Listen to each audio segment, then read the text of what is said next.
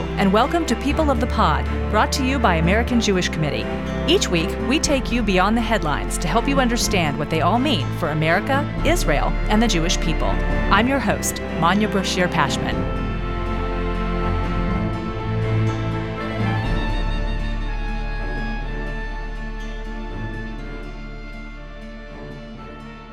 France's presidential election, the first round of which took place on Sunday, was tighter than expected. Here to explain the results so far and what they mean is Simone Rodan Benzaquen, Managing Director of AJC Europe, in conversation with my colleague Melanie Maron Pell, AJC's Chief Field Operations Officer. Melanie? Thanks, Manya. Simone, welcome. Simone, can you please give us an update on the outcome of the first round of elections and remind us about the frontrunner candidates? Who are they and what are their platforms? Sure. First of all, thank you very much for having me. So, the front runners are Emmanuel Macron, the current French president. He is, I would say, a centrist. He came really from nowhere. He created his own party five years ago. And he very much tried to focus on the fact that he didn't want to be neither the left or the political right. He tried to combine really the best of both worlds. And confronting him is Marine Le Pen. It's the third time that she is running for president. Her father, before her, had also tried to run for president, and in 2002 was actually also the front runner facing Jacques Chirac. Marine Le Pen comes from the far right, so what is called the Rassemblement National, which used to be the Front National, um, the National Front. And it was a party that was created really sort of on far right issue, anti immigration, uh, partly also by anti Semites. And she has tried over the past few years to really sort of change her image quite drastically to appear as more centrist, as less radical. And so, yeah, those are the two front runners. Macron has 20.78%, Marine Le Pen 23.1%. And maybe just a word about the third one, because that one is an interesting one, because it was very, very close. That's Jean Luc Mélenchon, who comes from the far left and who ended up at 22%. So basically only 1% behind Marine Le Pen, and who is really sort of very hard, hard left. Not so different than Jeremy Corbyn used to be for the Labour Party uh, in the United Kingdom. So you basically have today sort of three main candidates one centrist and two extremes, the far right and the far left, uh, being the strongest parties in France today. And do we have any sense of where the other 50% or so of votes might go in a second round? First of all, what is probably interesting to understand is that France, like the United States, like many other countries, used to operate with basically two main parties for decades. The Republican Party, we had the Socialist parties. They, those two parties have basically entirely disappeared the Republican Party candidate actually ended up below 5%, so 4.9%. And the Socialist Party candidate, who is Anne Hidalgo, the mayor of Paris, ended up at 1.8%. So that's a very small part. So the big question now is where will those different votes go in the second round? And out of all of the candidates that we had, the biggest question concerns really the third candidate I mentioned earlier on. That's Jean Luc Mélenchon, the far left. And as of now, the projections are very, very complicated. A part will go to Marine Le Pen, about one third. Another third will probably go to Emmanuel Macron. And the last third is either undecided or will decide uh, not to vote at the end. So right now you have different polls that, you know, go from 48, 47% for Marine Le Pen, 51, 52% Emmanuel Macron, but we're still two weeks out. And this is more or less still in the margins of error. And to what do you attribute the frustration with Macron and his loss in popularity. You noted that he kind of came out of nowhere and mm-hmm. was a quasi anti establishment sort of character five years ago. But now Marine Le Pen is positioning herself as more of this populist anti establishment candidate, and that appears to be gaining traction. So, what has happened?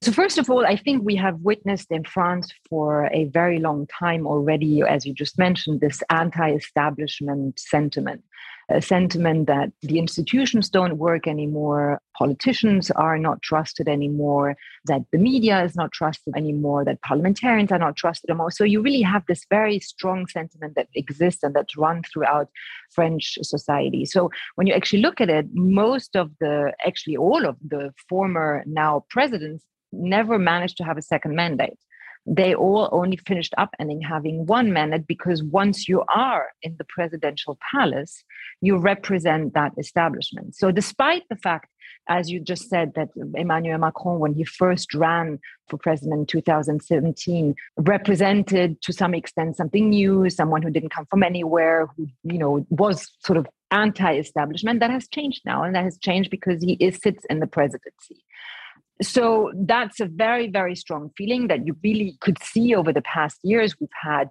numerous strikes. Of course we had um, the yellow vests as you will certainly remember. So we had very very strong movements anti-establishment movements over the past years and that you can see this now in these elections. So to some extent marine le pen despite that the fact that she has been around for so long that she inherited the party from her father by just being who she is, meaning representing something, a party that is to some extent forbidden because it's extreme, represents in itself an anti establishment act. So when you actually look at what voters think, they don't actually entirely believe the things that Marine Le Pen proposes. They're rather anti-Putin, anti-Russian. They're, they are they all want to stay within the European Union. But at the end of the day, the fact of just representing something sort of transgressive, it has some sort of appeal to French voters. People say, you know what, we don't know what to expect with this, but you know, maybe we're going to have a change. Maybe we're going to have some sort of revolution well, you know, revolutions sometimes, you know, end up well and sometimes don't. Simone, can you tell us about the Jewish community in France and how they are perceiving their options here? We know that CRIF, the umbrella organization for the Jewish community, issued a strong statement condemning Le Pen and urging the French Jewish community not to support her candidacy. So, why is this? And do we have any data on how the Jewish community voted in the first round? So it's not just the CRIF, it's all Jewish institutions, all Jewish organizations in France have not only called for the Jewish community not to vote for her, but have actually specifically called to vote for Emmanuel Macron. Basically, considering that both the far right and the far left are a danger to French society and Jews in particular. Again, let's not forget that Marine Le Pen's party has roots in anti Semitism, has anti Semitic members. And even up until now, there are certain members within her political party system that are, to say it nicely, quite problematic from a Jewish perspective.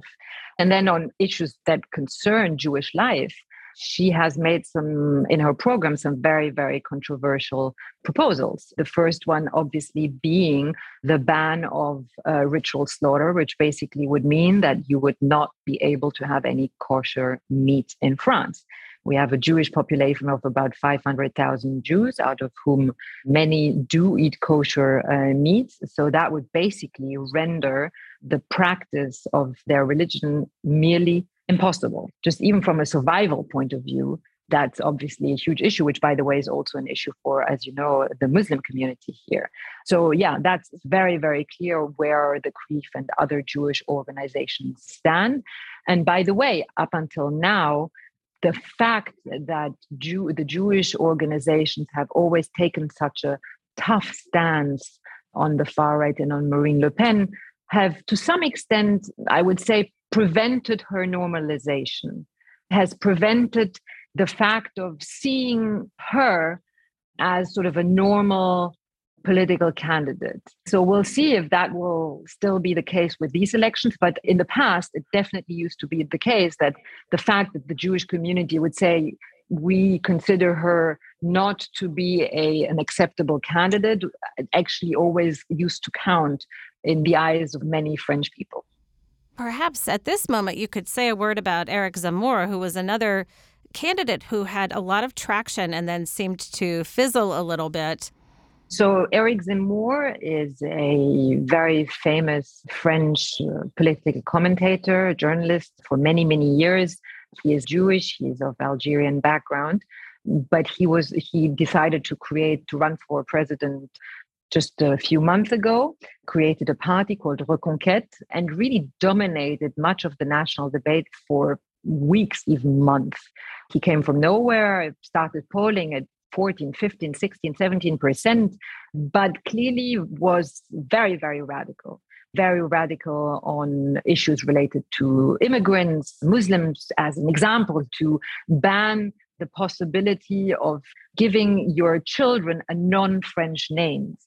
So very, very radical. By the way, to some extent, made Marine Le Pen look as a moderate and was in particular for the Jewish community extremely controversial. He, for example, said that Maréchal Pétain during the Second World War, uh, in the time of collaboration between France and the Nazis, actually tried to protect or protected French Jews. He questioned the innocence of the Captain Dreyfus. He accused the parents and grandparents of the children who had been killed in Toulouse in 2012 of burying their children and grandchildren in Jerusalem, calling them not patriotic enough. So he really created quite a lot of controversy within the Jewish community. There was a huge spat between the Jews, even the chief rabbi here in France, who took position against uh, Eric Zemmour. So it was a very, very public spat. And then, sort of in the last part of his campaign, he started to go down in the polls. He ended up, by the way, uh, at 7%, so far, far less than what he originally was hoping for, but also tried to, in the last part, to reach out to the Jewish community extensively. There was a case a few weeks ago where a young Jewish ma- name by the name of Jeremy Cohen was killed. Um, it was an accident. He uh, was, got hit by a train station, but it was revealed that before being hit by a train, he had been harassed and beaten up by a group of young men. And the one who revealed this affair was Eric Zemmour, basically saying that because he was Jewish, those young men tried to attack him and therefore ended up indirectly killing him. And that all of this was actually a cover up by the government. But that being said, it obviously creates a, a feeling here. You know, there's a lot of debate here, and there is an appeal within the French community for Eric Zemmour. Now, I think part of it is true, and not so much because he is racist, but I think to some extent, people have a feeling, you know, we've lived in anti Semitism. Jewish community has lived in anti Semitism for 20 years. People have been killed, people are getting beaten up every single day. We have a problem of anti Semitism. And I think there is just a general sense of frustration that despite everything the six different successive governments have done, it's not enough. So, you know, sometimes just as the rest of the French population, when there is such a high level of frustration, people have a tendency to try and look for easy solutions. And I think Eric Zemmour was capable of saying things in a radical manner that to spoke apparently to some people. So I think down the line, what needs to happen is for the you know, I would say traditional right and left wing and centrist parties, democratic parties, to try and, you know, find solutions, try and discuss and approach and uh, uh, these difficult issues, and in particular also the issue of anti-Semitism, in order not to leave a vacuum for you know more extremist and populist parties to exploit. When is the next round of voting? The next round is on the 24th of April. Okay, so very soon. And we have a global audience here, but we know many of our listeners are in the United States. Should we see this election as a barometer, or is France different in some way? I think it's part of the same kind of phenomenon that we're seeing across liberal democracies in the Western world, where we are seeing to some extent the liberal democracy, you know, having a crisis and not being able to provide the solutions to part of the population. The problem is that our liberal democracies, to some extent, have failed in that. They have also, I think, failed a generation of people. You know, you and I probably grew up in a generation where, you know, your parents hoped or thought that you would do better than they are. I think today um, there are many people in our societies in the Western world who don't believe in that anymore, who don't necessarily believe that their kids have a better shot at success, at having a better life than they do. I think the issue of anti Semitism, which I always see as a symptom and the first symptom exactly that crisis that i'm just describing is very much linked i think every country where you start to see this crisis in the liberal democracy and having people not trusting the institutions anymore, having a tendency to vote more for radical proposals. With that also comes usually anti Semitism from whatever political spectrum on the left or on the right. There is much work ahead. Thank you so much, Simone, for this really fascinating and important analysis. Thank you so much. Thank you very much, Melanie. It was a pleasure to be with you, and thank you for that very interesting conversation.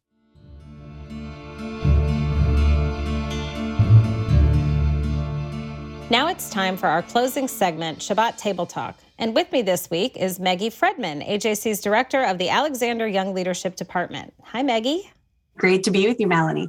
Maggie, we had the great privilege of spending several days together this week at a really remarkable summit that AJC helped sponsor for university presidents on combating anti Semitism. And I would love if you could just share a little bit about what was the purpose of the summit, who attended, who our partners were, and, and what we hoped to achieve by putting this together. AJC really came together and said, the rates of anti Semitism and marginalization of Jewish students on campuses today are untenable. And while we understand that part of that, part of the solution is empowering our students to address it a key component there is working with administrators to create a academic environment that really speaks to the higher moral purpose of all higher education to be welcoming to all students including jewish students so we came together with two critical partners, Hillel International. Hillel International has the largest footprint of any Jewish campus organization in the world. They are at 550 campuses here in the United States and with the American Council on Education, the leading organizational body for university presidents and chancellors. And we came together and said, how can we bring all of the resources, expertise that all of our three organizations have to bring together university presidents to help them both understand anti Semitism with the acknowledgement that university presidents and chancellors have enormous demands on their time and simply understanding the root causes, how anti Semitism and really anti Israel rhetoric and sentiment manifests on their campuses, what that looks like, and then the second part, which is so critical, is what are policies, what are actions that can be taken on campus to address them? So just this week, after I mentioned nearly two years of planning. We gathered with over 40 universities here in the United States, some of the leading institutions of higher education, to do just that.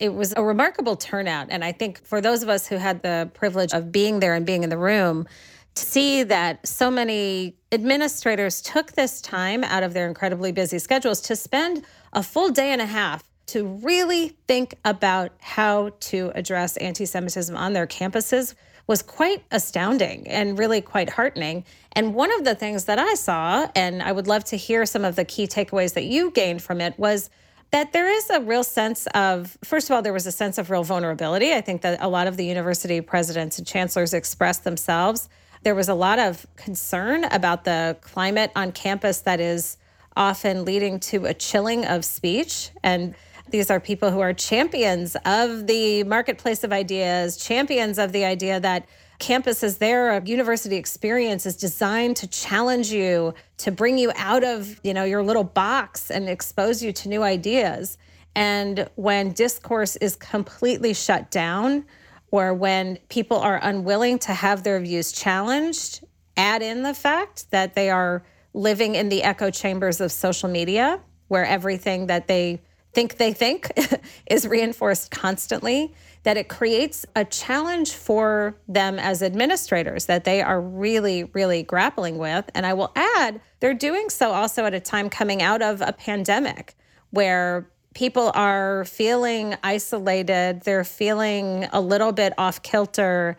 How do you create a sense of community and connection among a group of strangers, you know, sometimes upwards of 50,000, 60,000 people under all of those conditions and in this kind of climate?